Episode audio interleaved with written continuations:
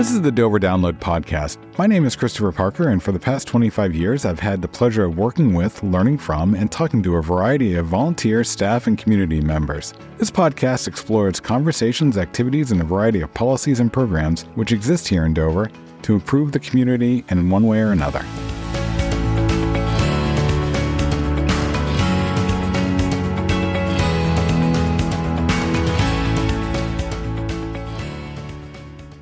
Today, we're going to start a new series here at the Dover Download Podcast. This series focuses on economic and business development in the region. The idea behind it is that we want to hear how other communities are dealing with economic and business development, and then talk to our own James Verdine at the end about what we're doing here in Dover. Starting us off is Steve Fournier from the town of Newmarket. Steve, welcome. Thanks, Chris. How are you today? Very good. If you could tell the listener a little bit about yourself, I know you listen to the podcast, so you know the drill here. What uh, what can the listener glean from Steve Fournier? So, as you said, my name is Steve Fournier. I'm the town manager of Newmarket. I've been in Newmarket for 11 years. I've been involved in municipal government for well over 20 years. First, being an elected official around in Somersworth, and then when I was in college, I decided to become a municipal manager. I've been in uh, five communities, everywhere from the North Country to the Seacoast, and now in Newmarket. So I, I got to think with that breadth of experience, you've seen a variety of economic and business development strategies at play from no strategy to tourism to industry. Where do you see Newmarket falling in that? It's funny, when I first got to Newmarket, they were very much looking for industrial development as well as commercial, the big box stores. They thought that that was the way to go. I got to Newmarket right when the downtown project was finished. It was a mm a revamping of the utilities, the main street. At the same time, uh, Chinburg Builders was uh, redeveloping the mills, and I got there right when it was finished. What people started realizing is that they didn't want industrial and commercial big box commercial development. They wanted what we call quality of life economic development. Okay. They wanted to be able to stay in town to get their basic services and be able to drive to other communities to go to the, the big box stores when needed. When you say they, do you mean an economic development board? Do you mean the council? I would say the council, really the planning board did a lot of that as well. The council, the planning board, and we heard a lot from the residents themselves. That's what they wanted. That's what you know. Why don't we have a grocery store? So they put a small market in. Why don't we have more uh, nightlife? Okay, so we put more restaurants in. Okay. It wasn't the oh we want a big box store. It was I want to be able to walk downtown, get my cup of coffee, stop by and say hi to people while doing doing that, and that's what we really looked at. Uh, for the listener, you and I have known each other for a number of yeah. years, so uh, I'm going to say something sort of leading, but it's because you and I have had this conversation before, so I know it's good filler, uh, and that is that the the changes that we've seen in economic development over the past three to five years, I think, greatly outweigh the 20 years prior. And that quality of life aspect you were just talking about, I think that is something that really has taken hold. Uh, this it was not a gradual shift from smokestack. It was like a okay, let's cut the cord and move on. Exactly. And I think what really pushed that also was the pandemic. We saw that quality of life first because it was like, you know, I, I want to be able to work in an office, get on my bike, ride on the bike trail. I don't want to see the big smokestacks in the area. And then when the pandemic hit, they realized they're not going to the office they're staying at home, so they want to be able to walk out and get those things more and not jump in the car to drive. I think that that was really one of the huge changes that you know it's okay that we don't have that. It's going to if if somebody needs the industry, they can have it in their community. We'll provide other services. Right. The other thing that I think is has been a pretty big shift. I'm curious your thoughts on is the parochial view of Newmarket's New Market and no one else's Newmarket. Recognizing, I think, and I use Newmarket there, but yeah. you could say Dover, Rochester, Somersworth, whatever. This sort of recognition that the seacoast as a whole is a strong economic engine. The individual parts certainly play a role, but I contend that without Pease, the seacoast wouldn't be the seacoast. And and it's not Portsmouth, it's Pease in that regard. And I think all of us play a role together in that. Completely agree. Um, when I got to Newmarket, one of my predecessors purchased a lot of land thinking that it was going to be used for industrial parks. And we have a issue that we're kind of landlocked. We're in the on the other side of the bay. It's difficult. We don't have any major highways, but they had this notion that we need to build and compete with Portsmouth, Dover, Rochester, Somersworth. And one of the things I always say is it's very difficult to compete with a state-owned industrial park, Right. Which is huge. And change my hat. I'm on the PDA board of directors, so I can say this. Yeah. But it's we realize that that's good for us, though. It's been great for the region. It provides the jobs. It provides the feeder jobs for a lot of the facilities on Pease, Right. and it provides places when people live in the surrounding communities. It gives us vibrant downtowns. It gives us more activities. To be honest, the 15 acres that we're looking at that he that my predecessor purchased, we're looking at it for recreation. We're trying to go with a recreation zone now. Which that's a huge economic booster. Arts and culture and recreation are are things that I think flew under the radar for so long, but that's where people are really looking to your quality of life point. Absolutely. We have the rail trailhead at uh, Rockingham Junction that goes, you could drive from Newmarket on the rail trail to Manchester on bikes. Yep. And one of the things we looked at was this would make a great area for ancillary businesses, so that bike shops, restaurants, breweries. Uh, we, we looked at uh, Windsor, Vermont has a, a similar situation. So that's why we're trying to come up with what we call a recreation zone. That all the businesses in that area has to feed into quality life and recreation. So you mentioned when you started the the downtown rehab, it's a really was a transportation enhancement Yeah. project, right? So that had just wrapped up. From there, what? How did you capitalize on that? How did you uh, take the next leaps? It was a partnership with the Chinburg uh, developers. Eric um, has been a great partner. We realized that we're going to have a, a much greater number of people living in that downtown area that we need to provide services. So, again, we said one of the things we heard we need a small market or grocery store so we don't have to drive to Lee, Dover, or Stratham to go get basic needs. Right. So we worked with Eric and Chim, uh, Eric Chinburg and came up with a small market. It was originally going to be a restaurant in this old gas station. We said that's not what we needed there. We needed something to provide basic services. We knew we needed barbershops, those kind of small things. And it was not to be have a, a downtown that was only nine to five or five to midnight. Right. We wanted one that people we know live in. And it's you know, we have everything we need from when somebody wakes up to when we go to bed at night, they can walk across the street and go back to their homes. So with the residential component, do you have a sense for is it empty nesters? Is it is it young up and coming? Your proximity to UNH, I got to think, is both both of those things are attracted to. It is. I mean, we were known for many years. I mean, I grew up in the area. Newmarket was a very rough community in the 80s and early 90s. And it was always a housing mecca for UNH students. There, was there wasn't enough housing on campus, so they came to Newmarket. UNH built a lot of housing. So we were actually worried that we were going to have a, a surplus of, of rental units. That's not, that's not happening. We have people who are young professionals just starting out. We have empty nesters, a lot of empty nesters. We're seeing it. What I, I always refer to as the silver tsunami. Mm-hmm. That we thought as soon as the we had some edu- you know, issues with our school system that we fixed, that we were going to see this influx of students. We're not seeing that. We're seeing Newmarket become a retirement community, and it's been it's actually been great for the economic development. One of the misconceptions is that housing is an economic development. And people think that, oh, you build housing, it's going to have such a huge impact on your community services. But what we're seeing is if you don't build the housing, you don't have the employees for the all the services you want to provide. We're seeing that mindset change recently that we're going to be looking at more housing as part of economic development because again, that helps grow the businesses in the community by providing workers and providing customers. So that's uh, another mindset that we've seen change since the redevelopment. You, you know, it's interesting in a lot of ways. There's there's a lot of parity between Dover and Newmarket. The Milltown, the UNH component. For years, I remember Newmarket was where the undergrads lived. Dover was where the grad students lived. And in both cases, more UNH students didn't live in Durham. They lived in those two communities. And then, as you say, uh, someone in Durham wised up and said, you know, we should probably build housing here.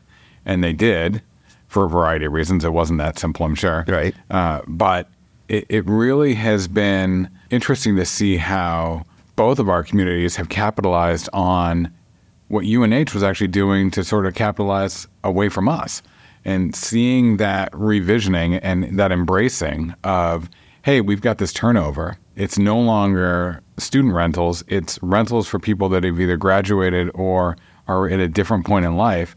And how can we reflect that demographics need? And I think both communities have done a great job, as you say, of not cradle to grave so much, but breakfast to dinner or post dinner, however yep. you want to word that. It was like a panic. Everybody thought once UNH started building all these uh, housing that we're going to lose all these people. It didn't happen. It could be the fact that you know housing got more expensive closer to Portsmouth. You got we just saw more and more people didn't want to have the lifestyle where they had to go out and mow their own lawn. They didn't want to go out and shovel their own driveway. They do things. Right. They don't want to own things and they don't want to take care of things. Right. And they just want to live have a place to sleep and be able to go do other things during the day.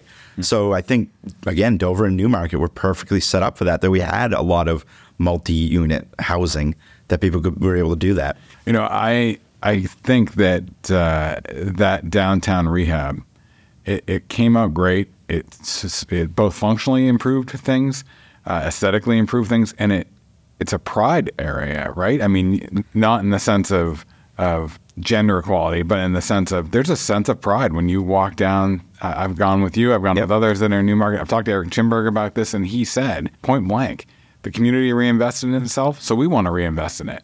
And that's the number one thing I hear, I hear, around the state is I've been to Newmarket recently. I can't believe how much that community has changed. It's funny.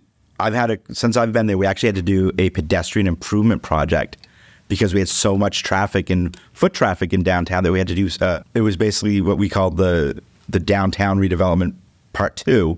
We had to put you know traffic calming me- methods in, and also we have a parking problem. And who would have ever thought Newmarket would have had a parking problem in discussing potentially a small garage or other means to put uh, in downtown? Is it frustrating for residents? Probably because they can't find a parking space. As the town manager, it's great because there's right. people in our community. It shows vibrancy. Right. And and it's not again, it's not from nine to five. It's till eleven midnight. We have people in downtown. I will leave a council meeting at nine o'clock at night and there's still parking, you know, all the cars are downtown and people walking through the downtown area all year round. So functionally, what are some of the tools that Newmarket has used?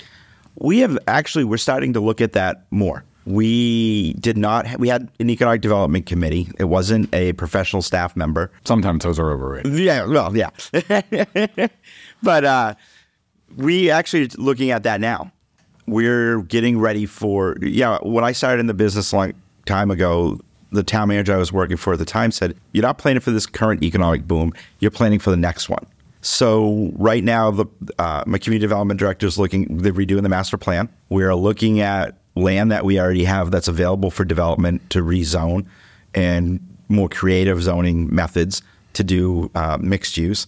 We're discussing uh, a lot with the community what they want. And it's interesting because if you'd asked me 10 years ago if we ever brought up having multifamily housing in Newmarket, everybody would be up in arms. Right. They realize now that we need to have more we are also working with the Conservation Commission is a big part of this. A lot of land in conservation that we want to be able to use and promote that we don't think we do well enough. Uh, a lot of passive recreation opportunities that people don't even think about. Exactly. And we're also um, discussing it with our neighbors. We're talking with Durham to see okay, what do you want to look at on your portion of, of 108? Uh, our goal is to v- develop downtown all the way to the town line. What's it going to look like on your side? Right. You know, if you talk to people from around the state, they can't get over the fact that you can drive on the seacoast from one community to the other and not realize you've left one community to the other. There's such a separation of communities in the re- remainder of the state, but we're so compact. Yeah, we all look alike, sort of. Right. That you can't that old Milltown feel exactly that you don't get that notion that oh I've left right. Dover to go to Durham or Durham to Newmarket. Right. And I think that's also part of the charm and the people like this and that's what the development they like. One of the things that I think we should touch on is that visioning and how you, you struck a chord with me. Uh, it made me think about an instance here when you said we're not dealing with this or we're not working towards this economic boom. We're thinking about the next one, and that's a lot of the philosophy behind why we have a garage here because a parking commission chair at the time said, we're fine now. But when we get through the next economic boom, we're going to have a uh, lack of parking and we need to get ahead of that. And that sort of forethought needs to be at play to have a strong economic development philosophy in my mind. Yeah. Well, you know, it's one of the things that we're discussing is the notion of 55 above only communities or mm-hmm. age restricted communities. And I talked to a developer and they were they were mentioning it. I said, "Look, that's off the table now." This notion that we need to build just for to, to limit the number of students in a in the school is is not there. The our we all know school populations are dropping. So it's safe to build housing for those and that need it, no matter the age. And I think that's what we're looking at now is okay, mixed use you know, Dover has a great example with Point Place right. of almost a self-contained community. Yeah. And that's the kind of economic development that we would look for. You know, that's an example that's special to me in the sense that I grew up on Dover Point. And I think I've said on this podcast, I know I've said it to you before. You know, my mom always said she had to go to Newington to go to the grocery store. Yep. Um, and there was no banks, there was no fuel, there was not, you know, you, you either came through congestion downtown or you went to Newington. And so to see that project come to fruition and really not just succeed but excel uh, has been has been great to see because it is a, a node, it is a uh, a hub of activity. Yeah, and I think what people may have the misconception when planning that at the beginning is it's going to have such a huge impact on the quality of life of the surrounding area that's already there. Like we're going to have all these additional people. You do, but you don't notice it. Right. It's also a positive now, as you just said, that Mr. and Mrs. Smith don't have to drive to Newington to get their groceries right. or try to go across town to go just to the bank. Right. You have one in your neighborhood. It's building a neighborhood that people miss and thought was gone when the 80s and right. came with the development of the malls and the strip malls that it's coming back for the neighborhood nodes. Right. And that's what we're looking at. Yeah, the other interesting thing, and, and Point Place initially was – uh, there were aspects that were supposed to be 55 and older if you were doing the single family homes. And we quickly went away from that, realizing number one, why limit your market? Number two, why discriminate? Right. I mean, it's it's can be posed as a we're trying to protect people, but it really is, in my mind, discrimination. I had a developer tell me they were they were asking for a density bonus on a project, a single family home project here in Dover, and they said, yeah, it's going to be 55 and older. That'll help. And I said, actually, that might make us want to do less because we just built a brand new high school. We need students. We want a vibrancy. We, we, we want to have that well-rounded community here. Yeah, we're and we're in the same situation yeah. with our high school. We just renovated it. It was gutted and it's basically a brand new high school in the same shell. And we realized that we have room for almost 100 more students yeah. that we know we can take in with no impact on the education system. And you're right, housing is a way to to do that, or try to get another community who's growing to send their students to to Newmarket. Uh, this notion that every bit of housing you bring in is going to add three kids to the school system is gone. Right. And I think that's one of the big fears and misconceptions of any housing economic development that we have out there is oh my God, it's going to put such an impact on the schools. It doesn't because you're just not seeing the the kids in the housing. Right. Yeah. There's there's two major demographic shifts that that I think are occurring. The first is first time homeowners. When you and I were younger, 28 was your first time homeowner. It's now 38. Yeah. 58 is your is the average time you're buying your second home. Why someone's buying a home at 58, I don't know. I'd be thinking about retirement personally. But in line with that, the age that you first have a child has gone from 24 to 32. And so that, I think people aren't seeing that because they're thinking historically where they were at. Right. And so the this fear of kids, and I do think in this state, kids is a four letter word. Like no one for a long time wanted kids because it was deemed as a tax burden. But they're not because if, if you look at the demographic shifts and if you look at our enrollment data, it's not having the, the bear. If anything, I think you want to have more efficiency by having more kids taught by less teachers as opposed to having more teachers teach less kids. Exactly. It's it's you know we're seeing the this notion that every kid that comes in the school district and you know use the term almost it was a discrimin- discrimination against families. Right. And you saw that in the zoning also of the 80s and 90s of well the first time home buyer can't afford a two acre minimum McMansion. Right. They, you know, after the, the wars, they always came into the quarter acre ranch or small home to start and then went up. But now you're, because, they, you know, that's where the families lived. Right. Well, being afraid of the schools and what the impact was going to do, most communities said, well, I'm going to have a two acre minimum and it's going to be the sprawl housing development. Right. And all it did was now that we're we're feeling the pain of that by not being able to have people live to work in our jobs that we have in the area because you don't have the smaller housing developments for the first time home buyers. And that's why probably they are 38 now. Right. To, to buy their first home because you have to buy it on a 2 acre minimum. Right. So what's next for Newmarket? Where do you want to go? Or where does the community want to go? Is The community, you know, which I'm, I hope my visions are the same with the community. If not, I got a problem. you know, we, we're starting that discussion now. We have a few swaths of empty land on 108, which we refer to as North Main Street. Okay. On 152, which is um, sort of almost on the Lee line, which is old uh, gravel pits that are going to be closing soon. And as I mentioned, we have the uh, other gateway, which is on the Newfields line where the Rockingham Country Club is, where the Okay. rail trailhead is. And we're looking at developing those right now. We're calling them the gateway projects. North Main Street, we're looking to extend downtown to the, as far as we can get to the town border. And there's a number of acres of land back there, which we'd love to see a development similar to Point Place, as well as the one on 152. Because it's one of the things that interesting that we notice in Newmarket is depending on where you live is where you commute. Mm-hmm. If you live on the east side, you commute to Portsmouth or Dover. If you live on the west side, you commute to Manchester. You get on 125 to 101. So we're that kind of that split there as well. And as I mentioned, the other one on South Gateway on 108, we're looking at doing a recreation zone.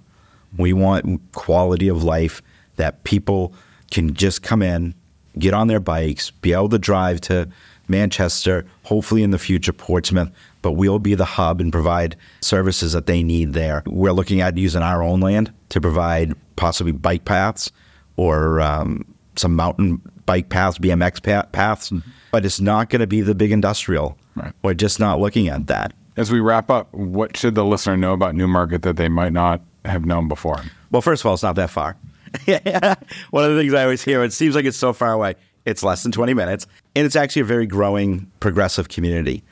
Uh, this notion, you know, the, the notion that's full of hippies or mill workers of the 60s, 70s, 80s, 90s is gone. It's professionals, it's great restaurants, great businesses. Uh, if you need housing, we have great housing stock and a great educational system. So I think that people had this notion of the old mill town of Newmarket, but that's gone. I uh, I got to say, I appreciate you coming in this morning, but I also appreciate the guidance you've given me over the past uh, 15, 20 years, just running ideas by you.